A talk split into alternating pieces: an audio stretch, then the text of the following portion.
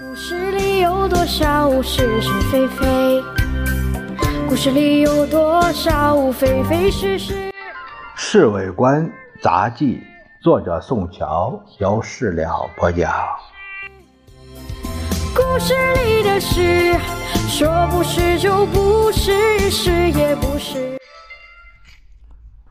尽管先生想法子提早接触国大，可代表们为了要多领几天的工费，他们拼命的拖。有好些人休息的时间比开会的时间长，而会外的活动又比会内的活动多。有一些代表因为没办法接近国大之花，呃，他们就又来了个选举国大之后。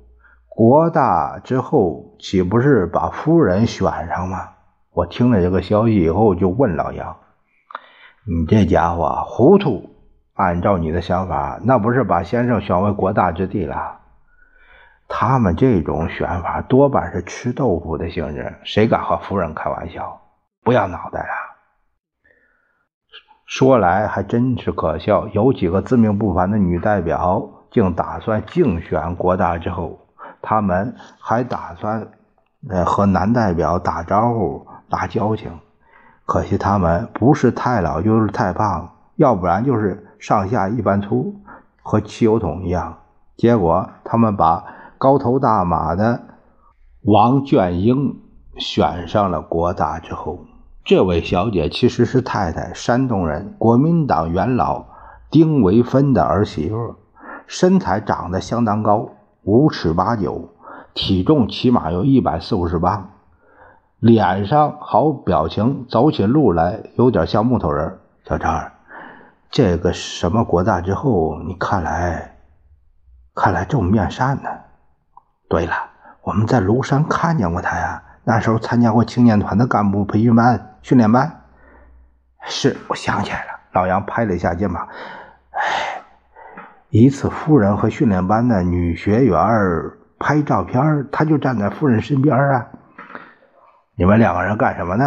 是不是欣赏国大之后的风度啊？啊，老李不知道什么时候跑我身边来，起码有三五三十五六岁吧。还有什么看头？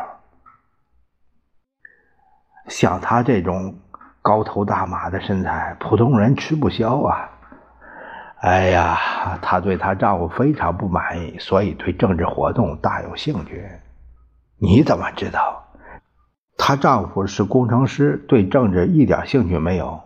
于是呢，她就一定要丁老头给她找个国大代表出出风头，过过瘾。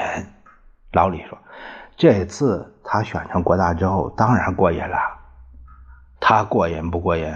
你怎么知道？”老杨进来为什么胃口这么好啊？老李也附和着我说：“你们俩就别太厉害了，什么都往那想。”故事里的事，说是就是，不是也是。